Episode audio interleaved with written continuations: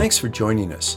The following is a presentation of Ignite Global Ministries and features the teaching of Pastor Ben Dixon.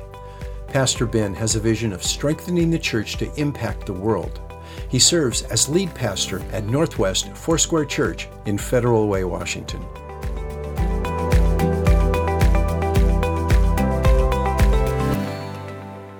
If you have a Bible, go ahead and turn to Acts chapter 1. We're not going to probably get much farther than 11 verses. We're going to go back to where I used to only share a few verses instead of try to do the whole book or the whole chapter of a book. And so we'll do the best that we can. But Acts chapter 1 today, go ahead and open your Bibles, and I will pray as you do that.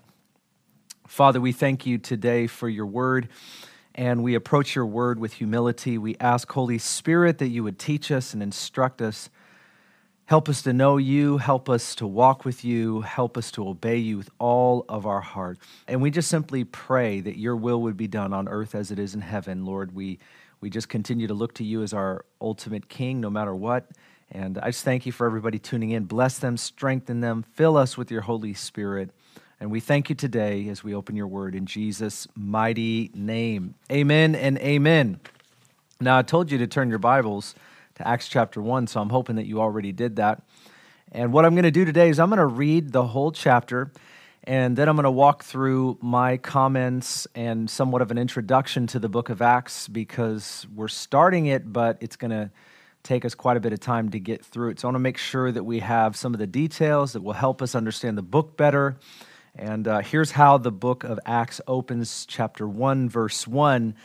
It says this The first account I composed, Theophilus, this is Luke speaking, of course, about all that Jesus began to do and teach until the day when he was taken up into heaven after he had been after he had by the Holy Spirit given orders to the apostles whom he had chosen. To these he also presented himself alive after his suffering by many convincing proofs, appearing to them over a period of forty days, and speaking of the things concerning the kingdom of God Gathering them together, he commanded them not to leave Jerusalem, but to wait for what the promise or the Father had promised, which he said, You heard from me. For John baptized with water, but you will be baptized with the Holy Spirit not many days from now. So when they had come together, they were asking him, saying, Lord, is it at this time you are restoring the kingdom to Israel? And he said to them, It is not for you to know the times or the epochs or the hour which the Father has fixed by his own authority. But you will receive power when the Holy Spirit has come upon you, and you shall be my witnesses both in Jerusalem and all Judea and Samaria, and even to the remotest parts of the earth. And after that, he, after he said these things, he was lifted up while they were looking on, and a cloud received him out of their sight. And as they were gazing intently into the sky while he was going, be, behold, two men in white clothing stood beside them. They also said, Men of Galilee, why do you stand looking into the sky? This Jesus who has been taken up from you into heaven will come in just the same way as you have watched him go into heaven. Then they returned to Jerusalem from the mount called Olivet, which near, is near Jerusalem, a Sabbath's day journey away. When they had entered the city, they went to the upper room where they were staying that is, Peter and John and James and Andrew and Philip and Thomas and Bartholomew and Matthew and James the son of Alphaeus and Simon the Zealot and Judas the son of James. These all, with one mind, were continually devoting themselves to prayer, along with the women and Mary, the mother of Jesus, and with his brothers. At this time, Peter stood up in the midst of the brethren, a gathering of about 120 persons were there together, and said, Brethren, the scriptures had to be fulfilled, which the Holy Spirit foretold by the mouth of David concerning Judas, who had become a guide to those who arrested Jesus. For he was counted among us and received his share in ministry.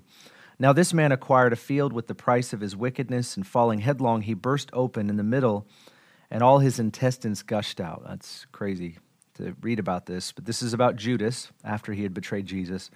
And it became known to all who were living in Jerusalem, so that in their own language the field was called Hakeldama. I can't pronounce that. That is the field of blood. For it is written in the book of the Psalms Let his homestead be made desolate, and let no one dwell in it, and let another man take his office.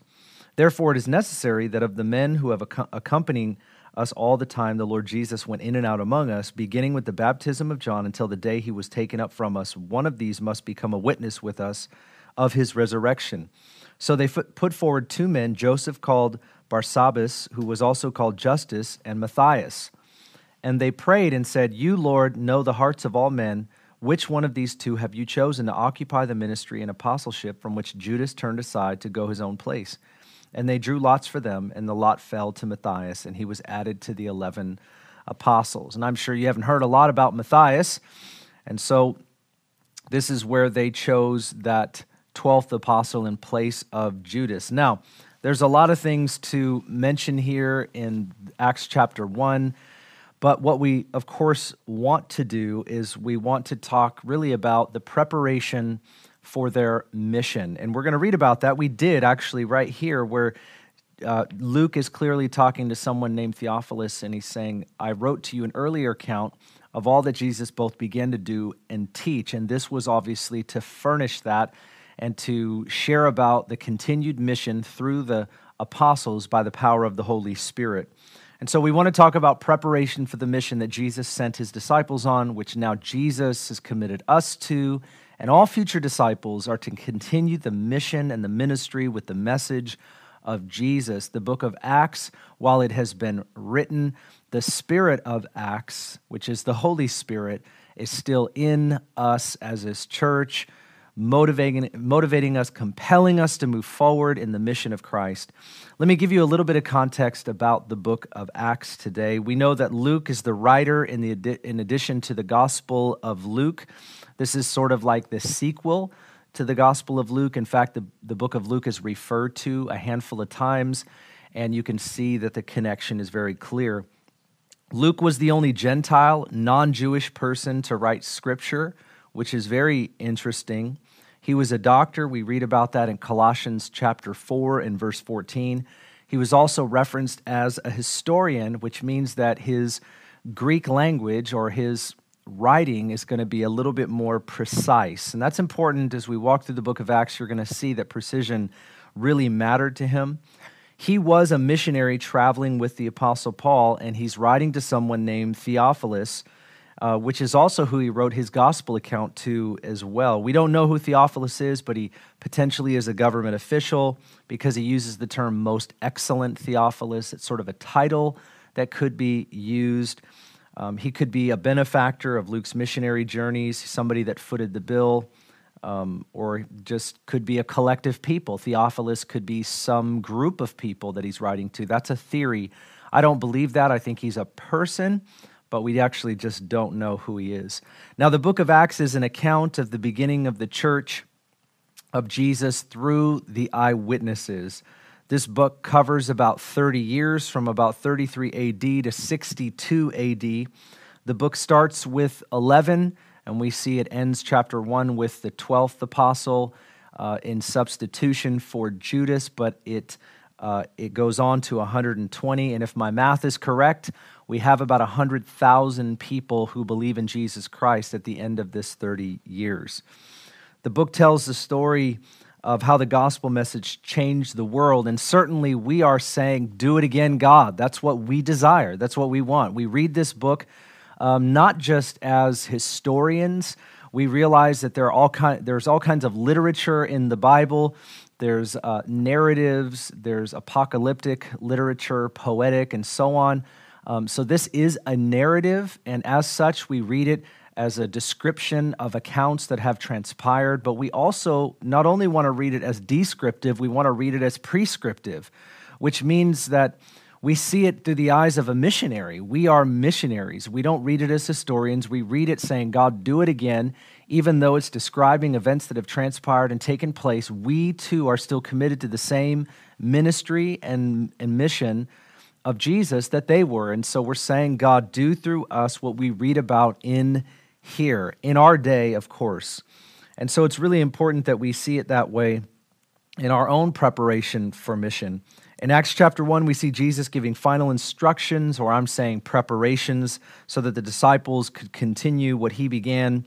And I believe that those preparations are still relevant. And I just want to make some points as we walk through the text rather than just talk about various aspects of the text. I'm just going to make some points through this text, which helps us, we could see help them, prepare for the mission that Jesus has committed us to. Listen, if you're a Christian, you are committed to continue the ministry and the mission of Jesus. That is why we call ourselves missionaries. Missionaries are not people that just move from one country to another because God's put it on their heart to reach that country. Missionaries are all Christians who wake up in the morning understanding that they've been committed to the mission of Christ, which is to reach all people in his name with his gospel. And so that's really what we want to understand today is that the book of Acts shows us how we need to go about our life as missionaries. The disciples, there weren't some disciples that were going to be used by God and then others that weren't. We see that it goes from 11 to 12 to 120, all the way to 100,000. All of them, in whatever way they could, were to share the gospel. All of them were to be people that were praying, His kingdom come and His will be done on earth as it is in heaven. All of them. And so we want to read it in the same way. So, how do we prepare to continue the mission and the ministry of Jesus. Number one, Jesus presented himself alive to them. Now, this is significant because he's preparing them. In verse 3, it says Jesus presented himself alive after his resurrection. He did this through many convincing proofs over a period of 40 days. What proofs were those? Well, he spent time with them, he ate with them, he talked with them, he reassured them multiple times. Reading the last chapter of Luke and also the other gospel accounts, Jesus presented himself to his disciples to give them the confidence that they would need to boldly proclaim the gospel. They were going to give their lives. In fact, all of them really did give their lives. We know that John was the only one that wasn't martyred eventually, but they tried to martyr him, didn't they? All of them were going to give their lives for the gospel of Jesus. So Jesus came to them, giving them convincing proofs, many of them, so that they could have the confidence to stand. One reason that Jesus did this and giving them proofs was to absolve their doubts. And did you know that they doubted? We read about Matthew chapter 28, verse 16 through 17. It says, Some doubted even when they saw him. Jesus was going to deal with their doubts, he was going to absolve them of their doubts. He is a gracious and loving God, loving Savior, knows our what we struggle with, understands where we're at, knows what we need, comes to us to absolve our doubts. That's what he did for them. We see that they had doubts. So, uh, for some reason, we think the apostles didn't. We think that the uh, direct disciples of Jesus didn't. It's not true. Mark chapter 16 and verse 14, it says, Jesus confronted their unbelief and their hardness of heart. Now, you can read that Jesus confronted yes, he did confront, but in his love, he helped them to have confidence. He spoke to it, knew about it, but he wanted to change them so that they could just continue what Jesus told them to do. Luke chapter 24 and verse 36 through 43, he confronted their doubt and let them see his hands and his feet. Now, why would he do something like that? He didn't just in some angry way say, You should never think, feel this at all he actually let them see his hands and his feet. And the Bible says that he had scars. He let them see the scars so that they would be convinced. That's what Acts is saying here. With many convincing proofs, Jesus revealed himself to give them confidence, absolve them of their doubts. He ate with them, he talked with them, he absolved their doubts. For them to be his missionaries, they needed to have a resolution about the resurrection. And for us to be prepared as missionaries, we need Jesus to be alive to us and alive in us. And He is committed to helping us become all of that and at all times. Those who carry the message and the ministry of Jesus cannot live in their doubt. Let Jesus have it. Let me tell you this doubts, those are an experience that all of us will have, but unbelief is a practice. Doubts will lead us to unbelief but unbelief will take us out of the game entirely. Doubts are normal, doubts are an experience. Everyone has them, but we've got to give them to Jesus. We've got to ask Him to replace them with confidence, and He will do that. Nobody ever has to feel guilty for having doubts. But when we start moving down the road of unbelief, where we are against the truth of Jesus, where we are literally living anti, against, our mindset has shifted, we've got to give that give our doubts over to Jesus before our heart becomes hard.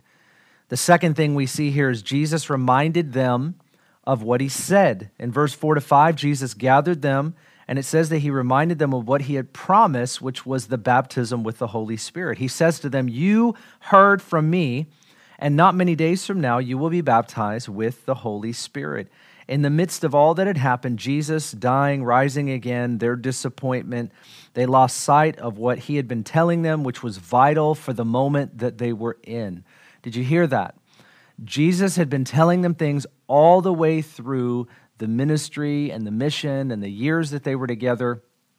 And because of those la- that last month and those last weeks, that had pretty much knocked them off of their rocker and caused them to be disillusioned, disappointed, discouraged, and they had forgotten the things that Jesus had told them.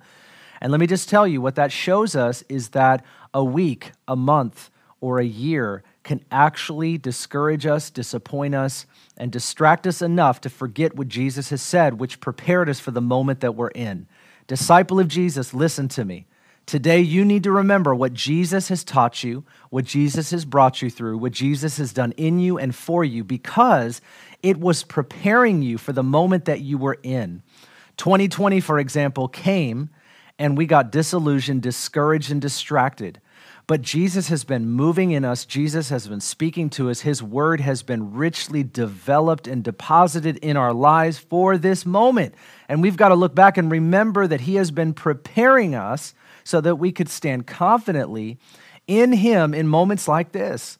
That's what Jesus was reminding them of. Hey, I taught you all of this stuff, told you about all of these things in advance so that you would be prepared but in his grace and in his love, he comes to his disciples after his resurrection. He gathers them together and reminds them of the things that he had taught. Jesus wants to remind us of what he told us. Jesus wants to remind us of what his word says, of what we've studied, of what we've experienced, of what we know is true.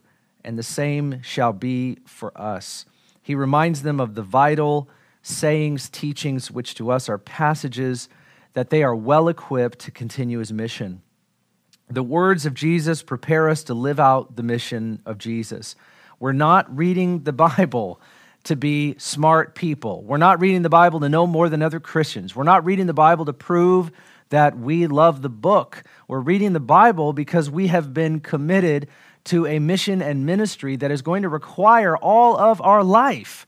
And if that is the case, then we've got to know what it says not just so that we can repeat it and sound smart, but so that we can live it and actually accomplish what Jesus has committed us to in following Him. The book is for us to follow, it's not just for us to have knowledge. The knowledge has to move into our life, and Jesus gave it to us for a reason. He wants to remind us of what He said. He wants us to be in the Bible so that we are certain of what our life is to be about. That's why when the winds and the waves come, life comes and goes, ups and downs, left and right. We're in an election cycle right now. People are waiting on pins and needles to see who the president is. I understand that, but at the same time, we know who we are. We know what we're to do. We know what we're supposed to be about, what we're committed to. The book tells us. And so we can't get knocked off our balance and knowing what Jesus has called us to.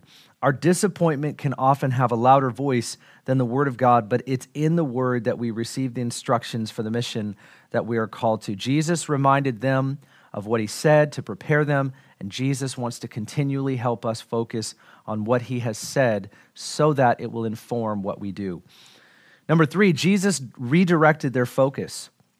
In verse 6 7, the disciples are still asking Jesus, Is it now that you're going to restore the kingdom to Israel?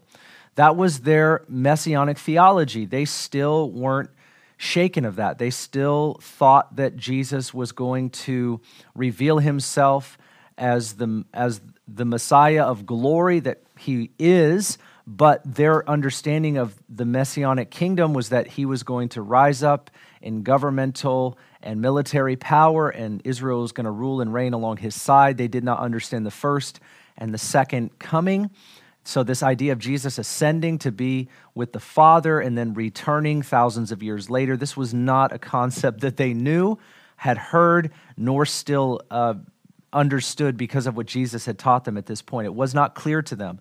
So, they're asking the question based on their understanding Is it this time that you're going to restore your king, the kingdom to Israel. Their past theology is still causing them to hope for something other than what Jesus had told them. That can happen. That can happen. Jesus redirects them. He said, That is not for you to know. What an amazing comment. That, your question, is not for you to know. But what you do need to know and what you must focus on is that not many days from now, you will receive power when the Holy Spirit comes upon you, and you will be my witnesses. You can't know that, but you must know this.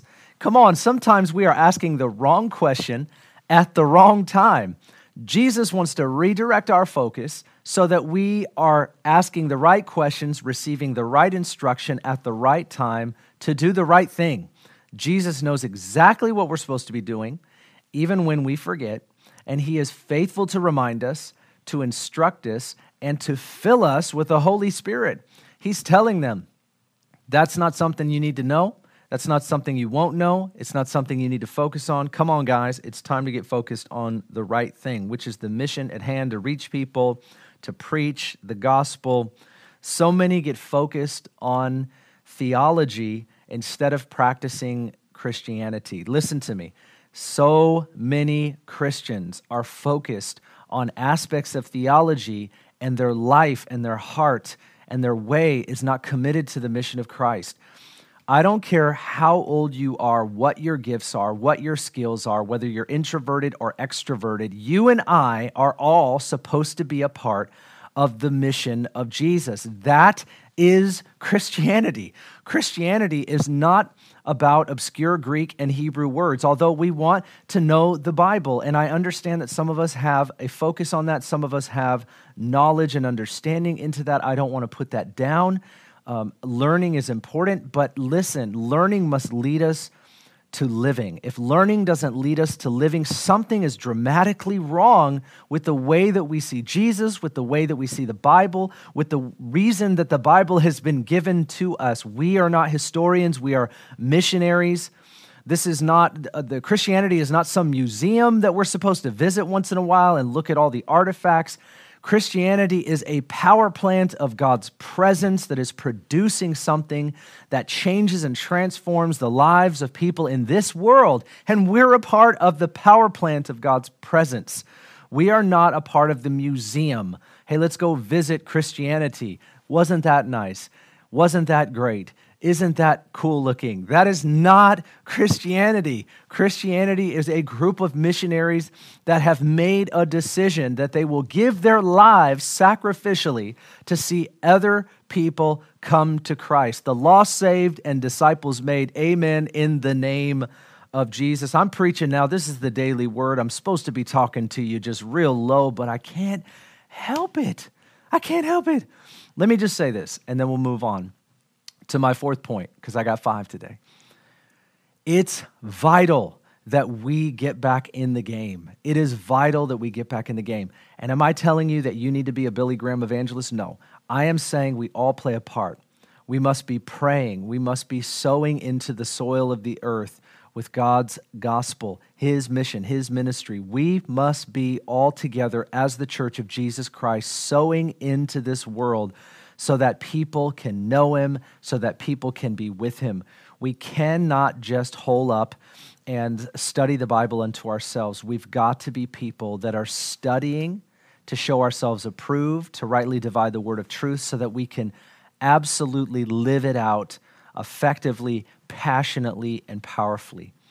Amen and amen. Jesus redirected their focus. Don't focus on this right now. It is time for you to go after what I've been telling you this whole time. What you've been a recipient of, now you are a distributor. And number four, Jesus released his vision for the mission. Acts chapter 1 and verse 8. But you will receive power when the Holy Spirit has come upon you. You shall be my witnesses both in Jerusalem, Judea, Samaria, and even Federal Way, the remotest parts of the earth. He tells them that they're about to receive power. That word for power is the Greek word dunamis, which means power to do the miraculous. That's what it means. It does not mean, sometimes people will say dunamis is where we get our word dynamite. and they have this idea that like we're supposed to have some explosive dynamite no jesus isn't trying to blow people up okay dunamis just means power to do the miraculous what we see in the life of jesus through the holy spirit the purpose of the power is to be a witness martyrion this greek word that means it really is the root word uh, or it is where we get the, the word martyr the root word of this word is martyr this, this is about us giving our lives for the gospel. We are witnesses of Jesus. It's not something we do, it's something we are. Sometimes people will say, "Hey, let's go witness. Let's go witness for Jesus. Let's let's be a witness." You literally are a witness. It's not something that we go to do, it's something that we are. And Jesus was telling them that you need to start in Jerusalem. That's where they were. You go out to Judea, Samaria, and the remotest parts of the world. In other words, I want this thing to spread you guys are the beginning. You're the seed that's going to be going into the ground, that's going to be sown and watered. And I want this thing to grow into an orchard. I want the gospel to go all over the earth. The first eight chapters of the book of Acts is devoted to them taking the gospel to Jerusalem. Chapters 8 and 12 show how the gospel was taken to Judea and Samaria. And chapter 13 begins the missionary journey of Paul, where the gospel goes to the uttermost parts of the earth. In fact, Acts actually chronicles how the gospel did what Jesus actually told them to do in verse 8, chapter 1. Very important for us to realize that 30 years of the church's history, and not even in 30 years. I mean, it just didn't even take 30 years for it to start to get out to the Roman Empire. And so here we have it circling the Jewish and the Gentile world already before the close of the book of Acts. It's fantastic. It's amazing that we have this. The vision is the table of contents of Acts and the blueprint for us to follow as followers of Jesus. We're missionaries that are called to take the gospel to all people in every nation, and it starts with us being empowered. You shall receive power when the Holy Spirit comes upon you. In other words, for us to be missionaries, we need power. We will not be able to do it because we're smart, because we're eloquent, because we, we are all gifted to teach. It's going to require all of us, and it's going to require all of His power in order for us to effectively get the gospel across the earth. And now we are sending the gospel across the world from wherever we are. If you're watching me from the United States of America, which almost the majority of us are, we know that it, it's now going around the world from where we are. We have a privileged position to send the gospel across the world, and we want to be involved in that, whether it's giving, whether it's praying, whether it's going. That's what it's about. This is the missiology uh, where we go from a monocultural to a multicultural focus. This is our call as a church. We are witnesses of the power of his resurrection, and he is preparing us just like he was preparing them. Do you have power in your life? Do you have the power of the Holy Spirit? Did you used to be a witness of Jesus and now your witness has grown dim? Listen, right now where you are, Ask for the power of the Holy Spirit. Say, Holy Spirit, come upon me in power. You used to use me in more effective ways, but not, now it's not been that at all. It doesn't matter where you're at. It doesn't matter where you were at yesterday. What matters is what you're willing to pray today. And if you're willing to pray a dangerous prayer, God will do an incredible thing. If you're willing to pray a dangerous prayer, God will do an incredible thing. He wants to use us. These were common folks, and He wants to use us. What's the last point? Point number five, and finally, Jesus promised them that he would come back again, didn't he? Verse 9 through 11 the angel of the Lord tells the disciples that are watching Jesus ascend into heaven, he says, He will return the same way that he left. He is going to come in such a way where every eye will see and every ear will hear. It's the hope of his return which keeps us on mission until he returns. This is what he did. This is what we must do or this is what they did. Until he returns, we need to be on mission with Jesus. This is what is required of us in these days. Now, listen, in all that we have experienced this year, all that we have gone through to just knock us off this focus that we've had, especially as a church. If you're from Northwest Church, you know we've been about missionary work. We've been about, we've been in the nations, we've been in the neighborhood, we've been doing things that God has called us to do, from Royal Family Kids Camp to track uh, to ministering to our children and our youth and our young adults. And we've had people come in from the community. We've moved out into the community. God's focusing us to do that again and again, and we're going to go after it.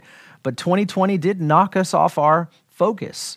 We were laser focused. We were moving forward. God was giving us more vision, and 2020 knocked us off our focus.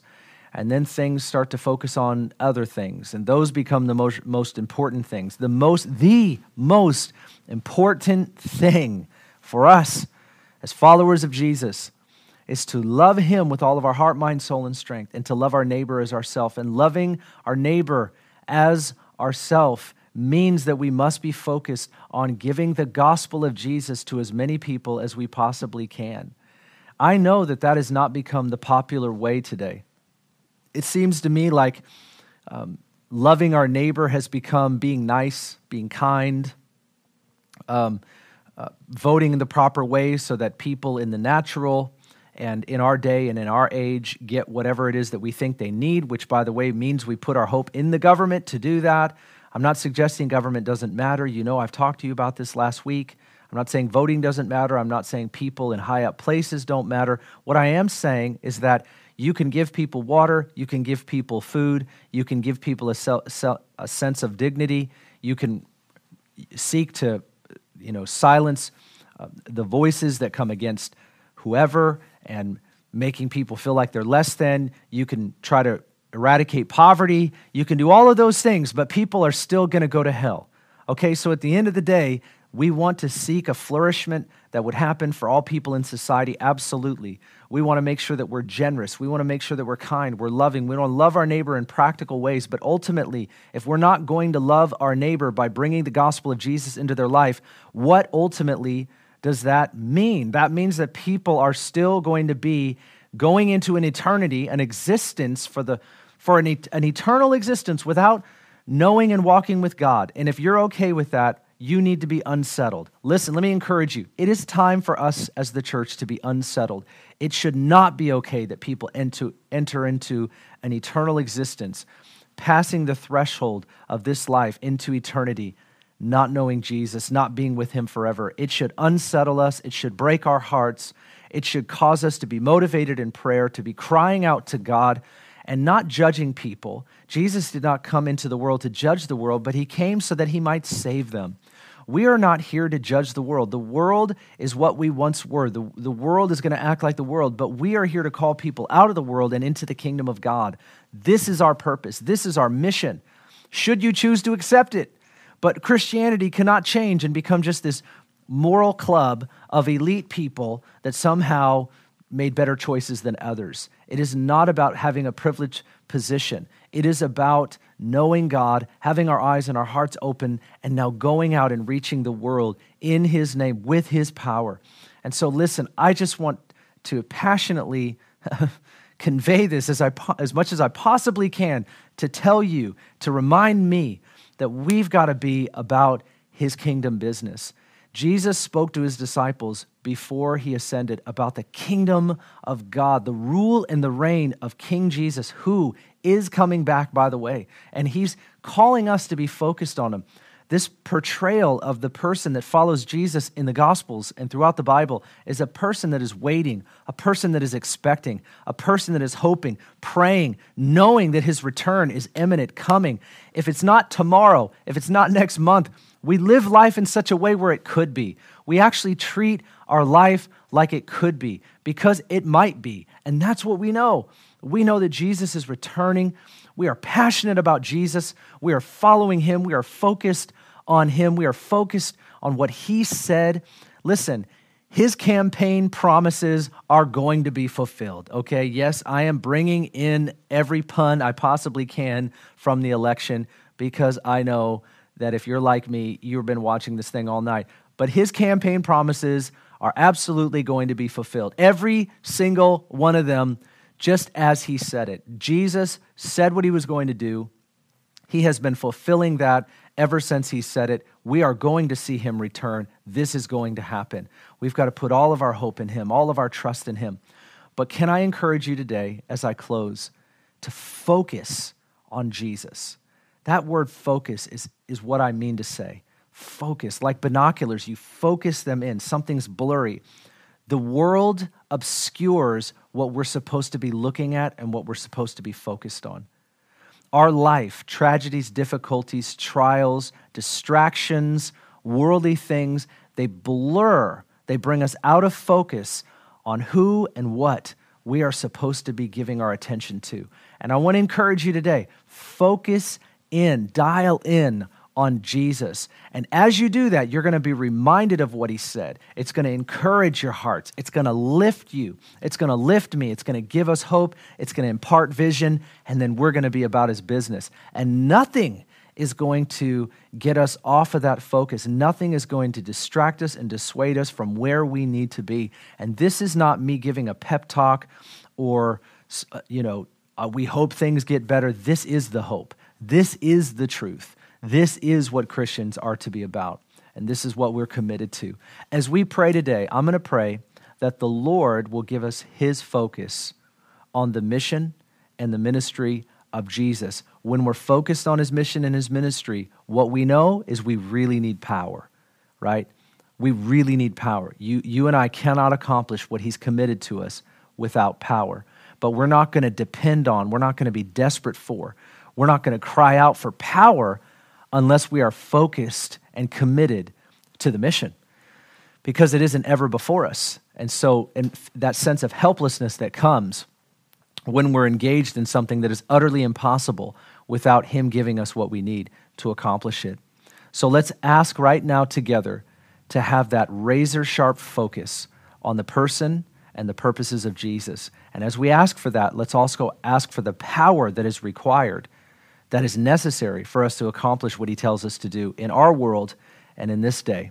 Amen. So on November 4th, right here and right now, would you just bow your hearts, bow your heads, and pray with me that we would focus in on the mission of Jesus together? Let's do that. Father, we thank you today that we know you, that our eyes are open, that our heart is open, that we've already named you as Lord and Savior in our lives. But we recognize that we are to be focused on your mission. You've committed to our hands and to our heart and to our life the ministry that your son carried out on the earth, the message of the gospel. And so I pray that we would be razor focused, we would be so dialed in.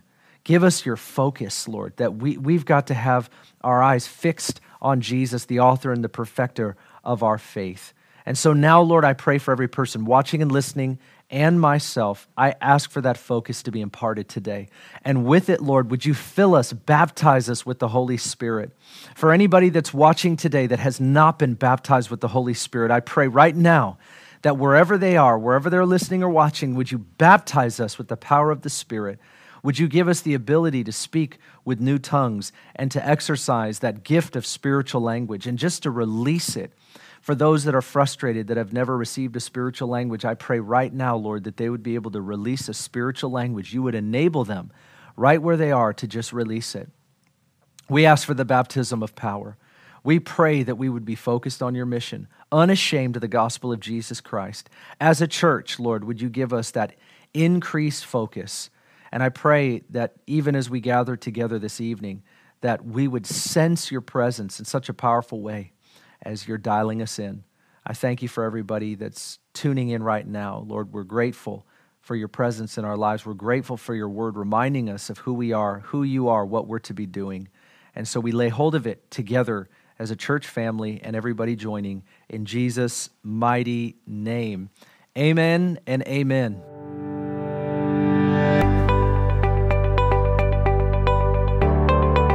Thanks for listening. If you'd like more information about Ignite Global Ministries, please go to our website, igniteglobalministries.org. While there, check out our Immersion Discipleship School and the books Pastor Ben has written.